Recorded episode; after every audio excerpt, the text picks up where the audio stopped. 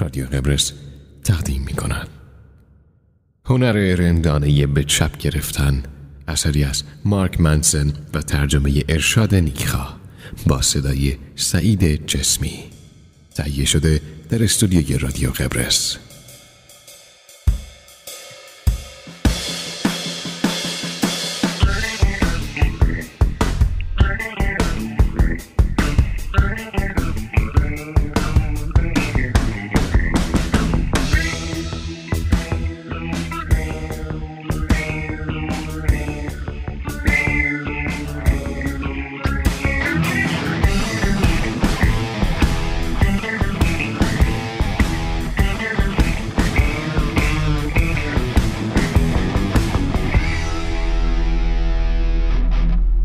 ببین، از اونجایی که خودم از طرفدارای فلسفه درد و رضایت فریدریش نیچه هستم، میخوام کمی در موردش براتون بگم، چون به نظرم الان وقتشه.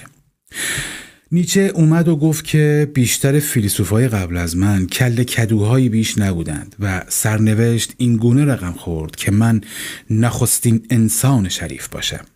حالا چرا همچین ادعایی کرد؟ چون میگفت فلاسفه همیشه اعتقاد داشتند که زندگی با فراست یعنی کاهش رنج، اضطراب، ناامیدی، خشم، خودخوارپنداری و غصه. ولی آخه این چه خزعبلاتیه؟ من فهمیدم که مسیر رضایت از رنج می‌گذرد. اگه بخوام دقیق از خودش نقل قول کنم، میگه تو میخواهی که اگر ممکن هم باشد دیوانگی محض رنج رو حذف کنی، ولی ما ترجیح میدهیم رنج را افزایش دهیم و آن را به حد اعلای خود برسانیم. یه جای دیگه برای دوستا و اطرافیانش اینجوری آرزوی خوشبختی میکنه: برای انسانهایی که برایم اهمیت دارند آرزوی رنج، پریشانی، بیماری، زبونی و خاری میکنم. آرزو می کنم که با این حسها ناآشنا باقی نمانند و همه چیز را تجربه کنند. ولی نیچه همیشه انقدر طرفدار رنج کشیدن نبود. در واقع کاملا برعکس فکر می کرد. وقتی نیچه 21 سال سن داشت و دانشجوی دانشگاه لایپزیگ بود، یک روز که داشت توی یه کتاب فروشی دست دوم فروشی چرخ می زد، یه کتاب عجیب برداشت و به طرز غریبی توجهش رو جلب کرد. کتاب رو آرتور شوپنهاور نوشته بود که 4 سال قبلش توی آپارتمانش در فرانکفورت از دنیا رفته بود. شوپنهاور با این کتاب، یعنی جهان به مثابه اراده و بازنمود، دنیای نیچه را تغییر داد. شالوده حرفای شوپنهاور یه همچین چیزی بود: انسان عاقل به جای اینکه دنبال لذت‌ها باشه، از دردها اجتناب میکنه. شوپنهاور میگفت دنیا الکیه، زندگی پر از درد و شرارته و آدم عاقل باید بره کنج خونش بشینه و خودش رو به هنر و کتاب و موسیقی و تنهایی سرگرم کنه. نیچه خیلی درگیر این زندگی شوپنهاوری شده بود و با دوستای صمیمی خودش، یعنی ریچارد واگنر و کوسیما واگنر، عاشق شوپنهاور شده بودند و بین خودشون یه جور انجمن خصوصی شوپنهاوری تشکیل داده بودند. شوپنهاور میخوندن و حتما کلی هم به دنیا و دوبیرا میگفتن و آدما رو مسخره میکردن. بعد از حدود 10 سال پیروی از فلسفه شوپنهاوری، یک سفر خفن به ایتالیا برای نیچه اتفاق افتاد و اونجا متحول شد. داستان از این قرار بود که خانم میانسالی به اسم مالویدا فون مایسونگ که عاشق هنر و فلسفه بود، نیچه رو دعوت کرد ویلاشون توی شهر سورنتو. نیچه همراه با مالویدا و دوستاش چند ماه کنار هم عشق و حال کردند. توی دریا شنا می کردن، غذای خوشمزه می خوردن، دور هم افلاطون و مونتنی و استندال می خوندن و دور آتیش می زدن و می رقصیدن. میگن در اون دوران نیچه خیلی سرزنده بود، با صدای بلند می خندید و سرشار از زندگی بود و اونجا بود که فلسفه درد و لذت نیچه متحول شد و در نامه‌ای به واگنر نوشت: یه چیزی بهت بگم که پش چشمات میریزه. تقریبا در مورد هر چیزی با شوپنهاور مخالفم. نیچه میگفت دیگه نمیخوام مثل یه گوزن خجالتی توی جنگل ها پنهون بشم. رضایت نه با اجتناب از درد، بلکه با تعبیر کردنش به عنوان یک گام طبیعی و اجتناب ناپذیر برای رسیدن به هر چیز رضایتمند دست یافتنی خواهد بود. علاوه بر اون سفر خفن، غذاهای خوب و هوای دو نفره ایتالیا، مطالعه زندگی و آثار آدمایی مثل مونتنی و استندال و گوته روی این تحول نیچه اثرگذار بود. کسانی که نیچه بهشون میگفت ابر انسان، کسانی که زندگی رو تا تهش زندگی کرده بودن. این آدم‌ها نقاط مشترک زیادی داشتند: کنجکاو، از لحاظ هنری با استعداد و از لحاظ جنسی پرشور بودن. در کنار نقاط تاریکی که داشتن میخندیدن و بیشترشون میرقصیدن. نیچه میگفت برای داشتن یک زندگی رضایتمندانه این عناصر لازمه، ولی برای دستیابی به اونها حتما باید گاهی احساس بدبختی و رنج کرد. لذت و رنج اونقدر با هم بافتند که اگه کسی یکیشون رو میخواد باید به همون اندازه دیگری رو تجربه کنه. پس باید انتخاب کنی: کمینه کردن درد و رنج یا بیشینه کردن درد و رنج به عنوان بهایی برای رشد لذت و رضایت. اگه اولی رو انتخاب کنی و بخوای میزان درد انسانی رو کم کنی، پس مجبوری ظرفیت شادی هم در خودت رو کم کنی. هر چیز با ارزش در زندگی وقتی به دست میاد که تجربه منفی مربوط بهش رو پشت سر بذاریم. هر تلاشی برای فرار کردن از تجربه منفی یا تفره رفتن ازش یا سرکوب کردنش باعث میشه که ترکش‌های انفجارش بره توی چشم خودت. فرار از رنج خودش یک نوع رنج کشیدنه. فرار از کشمکش خودش یک نوع کشمکشه. انکار شکست یک شکسته.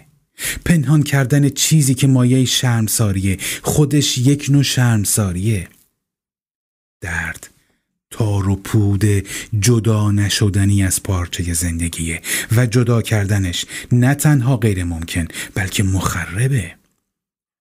تلاش کردن برای بیرون کشیدن درد از زندگی همه چیزهای دیگر رو از هم باز میکنه.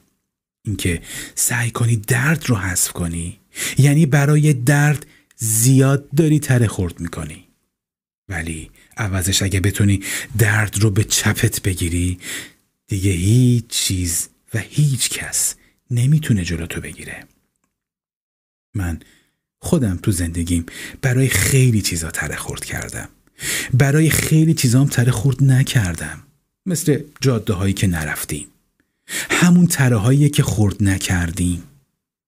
احتمال داره شما هم توی زندگیتون کسی رو دیده باشید که در برهه‌ای از زمان به چپش گرفت و بعدش خیز برداشت و کارهای خفنی کرد.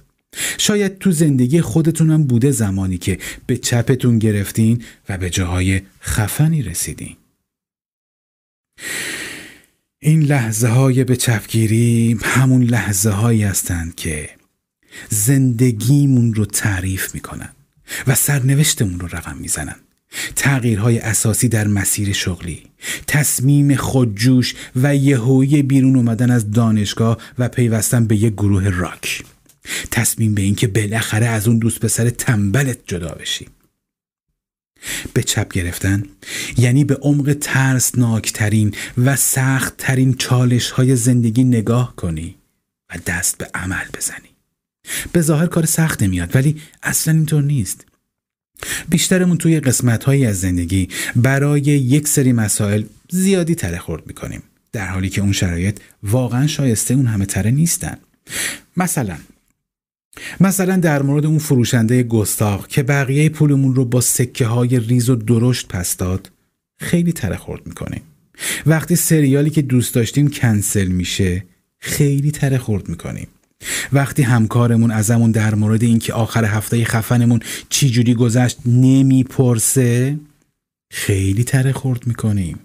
در ضمن کفگیر حساب بانکیمون داره میخوره به ته دیگ، سگمون از ما متنفره، دوست پسرمون داره توی همون متادون مصرف میکنه و همه عاشق همه هستن الا ما، و هنوز حال ما به خاطر اون سکه ها به گوه کشیده شده. ببین قضیه از این قراره، یه روز میمیری. میدونم که این چیز مشخصیه ولی خواستم احیانا اگه فراموش کرده باشی بهت یادآوری کنم. تو و هر کسی که میشناسی در آینده‌ای نه چندان دور زیر خاک خواهید بود و غذای کرم ها میشین و در این بازه زمانی کوتاه بین الان و اون آینده نه چندان دور تره های محدودی داری که خورد کنی. در واقع تره های خیلی کمی داری و اگه همینجوری بی فکرانه و بی محابا بری این طرف و اون طرف و در مورد هر کسی و هر چیزی که سر راهت قرار میگیره تره خورد کنی، خب به زودی به فنا میری. به چپ گرفتن و تره خورد نکردن هنر رندانه ای را میطلبه و اگرچه این قضیه ممکنه مسخره به نظر برسه و من هم یک آدم نچسب جلوه کنم، ولی چیزی که دارم در موردش حرف میزنم یاد گرفتن این مهارته که چی جوری فکرامونو اولویت بندی کنیم و چطور روشون فوکوس کنیم.